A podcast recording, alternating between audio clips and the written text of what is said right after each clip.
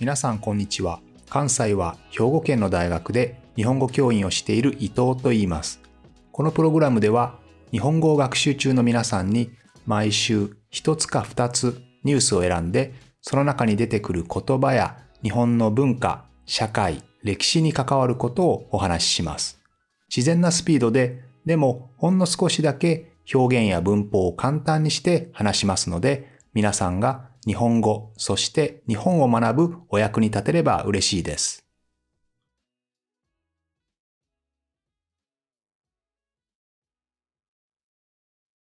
皆さんこんにちは。今日は日曜日だったんですが、大学のイベントで、え地域の人々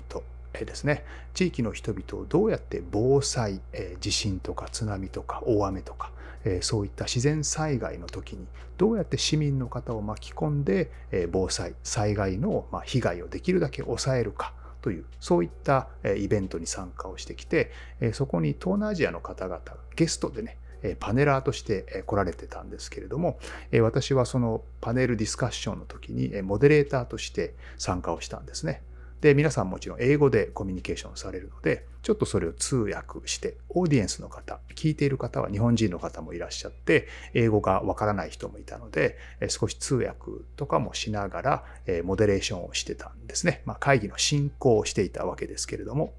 今回はそのパネラーの方々がプレゼンテーションをするときにですね、自動翻訳の機械も使ったんですね。ですので、ゲストの方々が話すと、その言葉が自動的に翻訳されて、そして画面の中に現れるという、そういう形だったんですけれども、やっぱりなかなか自動翻訳というのはうまくいかないですね。特に逐次通訳、同時通訳ですね。それはあんまり正確ではなかったですね。基本的に日本語に通訳をされるので、英語で話したものが日本語に通訳をされて、翻訳されて画面に出てくるんですけど、もちろん私は日本語ネイティブなので、その日本語を見てるんですけど、話してる英語と出てきた日本語は全然違いましたね。やっぱり機械翻訳っていうのはまだまだ逐次通訳には難しいですね。書いたものを翻訳するというのは最近かなり精度が上がってきましたけれども、話し言葉をうまく訳す、そのレベルにはなかなか達していない感じでしたね。話しているものをどんどんどんどんその場で通訳、翻訳していくので、どこからどこまでがまとまりになっているか、構造、ストラクチャーがきちんとつかめてないんですよね。ということで、機械翻訳はなかなかうまくいっていなかったわけですけれども、えー、ということで今日はですね、この話し言葉と書き言葉についてちょっとお話をしたいと思います。話し言葉と書き言葉の関係性については本当に昔からいろいろと議論がされていて、えー、古くはプラトンですね。プラトです。もう紀元前の人ですけれども、えその人がですね、基本的に書くという行為は良くないと言ってるんですね。え本来は心の中にしかない自分の考えとか思いを声に出すわけですけど、えそれをですね、書いてしまうと、えそれは精神の外、心の外に、え心の中にしかないものを心の外に作ってしまう。そして書くことをしてしまうと、え人々の記憶力が弱くなってしまう。書いたら覚えなくていいですからね。ですので、人々の記憶力を弱くしてしまうということで、書くことというのを強く批判したというのが有名な話ですね。書くことは非人間的な、人間的でない行為だ。そんなことまで言ってるんですよね。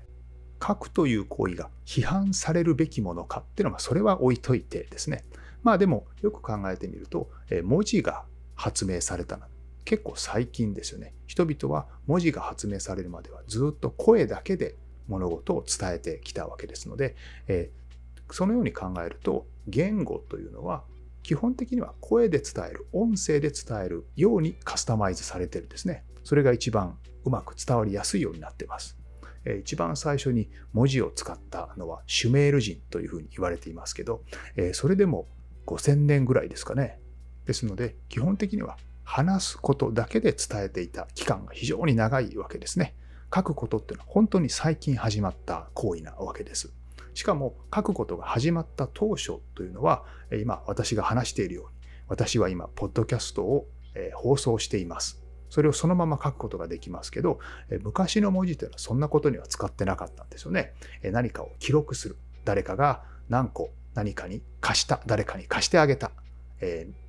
明日返してもらうとかね、えそういった借金とかね、えそういったもの、貸し借りのこととか、そんな記録に基本的には使われていましたので、話した内容をそのまま書き言葉にするというのは基本的には昔はやってなかったわけですね。この文字を持っていなかった時代のことを音具という人は、え、声の文化というふうに呼びました。そして人々が文字を発明してみんなが書くことが一般的になってきたそういう文化のことを文字の文化というふうに呼びました。声の文化から文字の文化へ変わったわけですね。私たちはもちろん文字の文化に生きています。もちろん話すわけですけど文字を持っている。そういうわけですので私たちは文字の文化に生きています。そしてこの音具という人は声の文化から文字の文化へ変わったことによって私たちの話し方や考え方というのが大きく変わったと主張しているんですね。どんな風に変わったかというと、例えばですけど、え、昔は、え、つまり文字がない時代は言葉の繰り返しとか定型ですね、決まったパターンで人々は話をするということですね。まあ、繰り返しが多いのは分かりますよね。私たちは話をしている時に、え、何か分からない言葉があったりすると、書き言葉だとそこへ戻ってもう一回読み直すことができるわけですけど、話し言葉の場合それができないわけですよね。ですので、基本的には相手に何かを分かってもらおうとすると、何回も同じ話を繰り返すことになりますし、同じリズムで話した方が分かりやすいんですよね。他にも声の文化の人々は、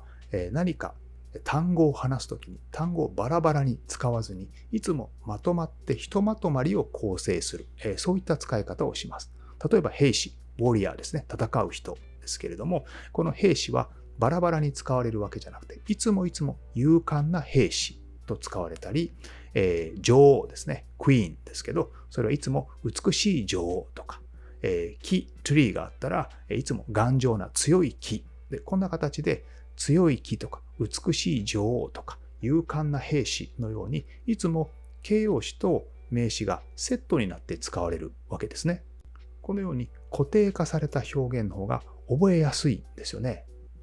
それから声の文化はいつも単語の意味というのは今、ここ、私ですね。いつもこのようなところから始まります。ですので、え、いつも文脈ですね。話しているその時間に、ま、依存しているわけです。そことつながっているわけですよね。そして、え、言葉というのは身振りとか声の抑揚ですね。トーンとか顔の表情とか、え、そういったものもいつも混ざって伝わりますので、その場で誰がどのように話したかという情報といつもいつもセットになって伝わるわけですけども、文字の場合はそうではないですよね。文字の場合というのは誰がいつどこでどのように話したかというのがわからないわけですね。逆にそれがわからなくてもわかるように書くわけですね。その意味では話し言葉というのはいつも話した状況と紐づいている、コネクトしていますので、いつも具体的な話なんですね。でも書き言葉においては非常にこう抽象的なことも語ることができますので、やはり声の文化に生きている人は基本的な具体的な概念、コンセプトしか持っていなかったと言われています。書くことが可能になって初めて人々はいろいろ抽象的なことを考えることができるようになったんじゃないかと思われるわけですね。まあ、私たちは文字の文化に生きていますので、本当に文字のない時代の人々がどのように考えていたかっていうのは想像しにくいわけですけれども、え、こんなふうに人々の話し方、あるいは考え方、え、そういったものが、え、文字がない世界の人々はかなり違ったのではないかっていうのは考えてみると面白いですよね。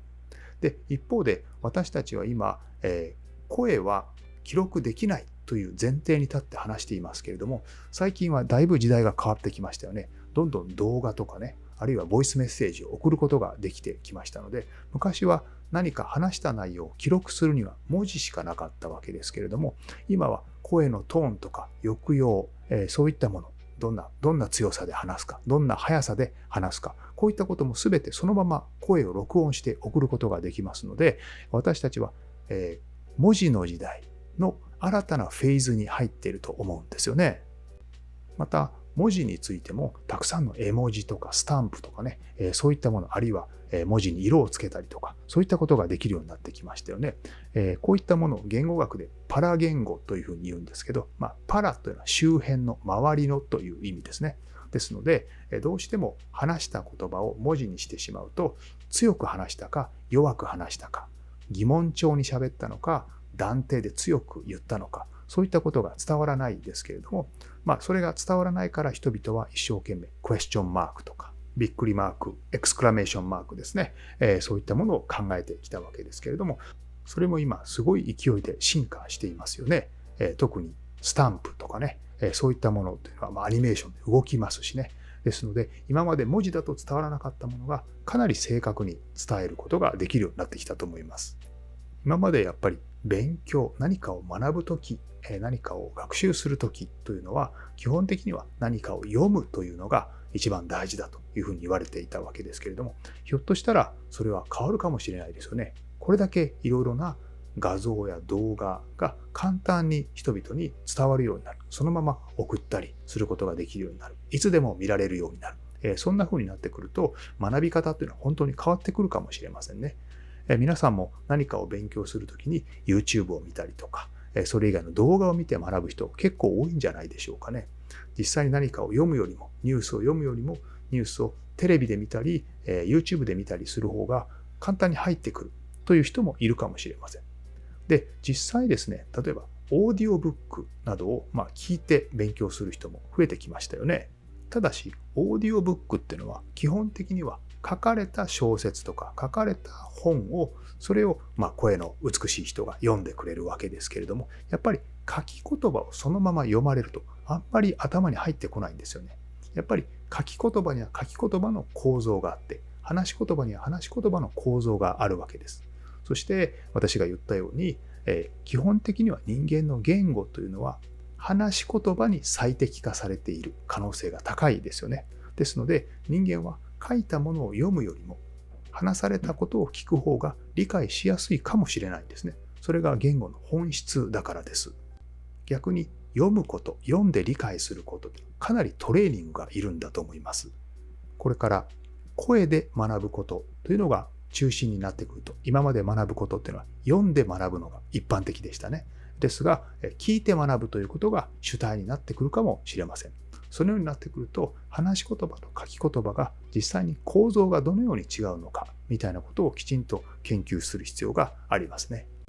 あともう一つ今日は自動通訳自動翻訳を見ていて思ったんですけど今日はですね東南アジアの方々が英語を使ってあるいは日本人の方も英語を使ってプレゼンテーションされたわけですけれどもこの第二言語として自分の英語というのは自分のネイティブランゲージではありませんのでちろん皆さん、英語はとてもフルエントな、とても流暢な人たちばっかりだったんですけれども、やっぱり翻訳された言葉、通訳された言葉っていうのはちょっと変でしたね。それはやっぱり日本人が話す英語、マレーシア人が話す英語っていうのは、それぞれやっぱり自分の母語の構造に合ったような英語になってるんですね。ですので、やはりネイティブの英語とはちょっと違います。ということで、えこれから翻訳機とか通訳機ができてくると、 Japanized English とか、Malaysian English みたいな、そういったものに特化した、カスタマイズされたような翻訳機というのも必要になってくるかもしれませんね。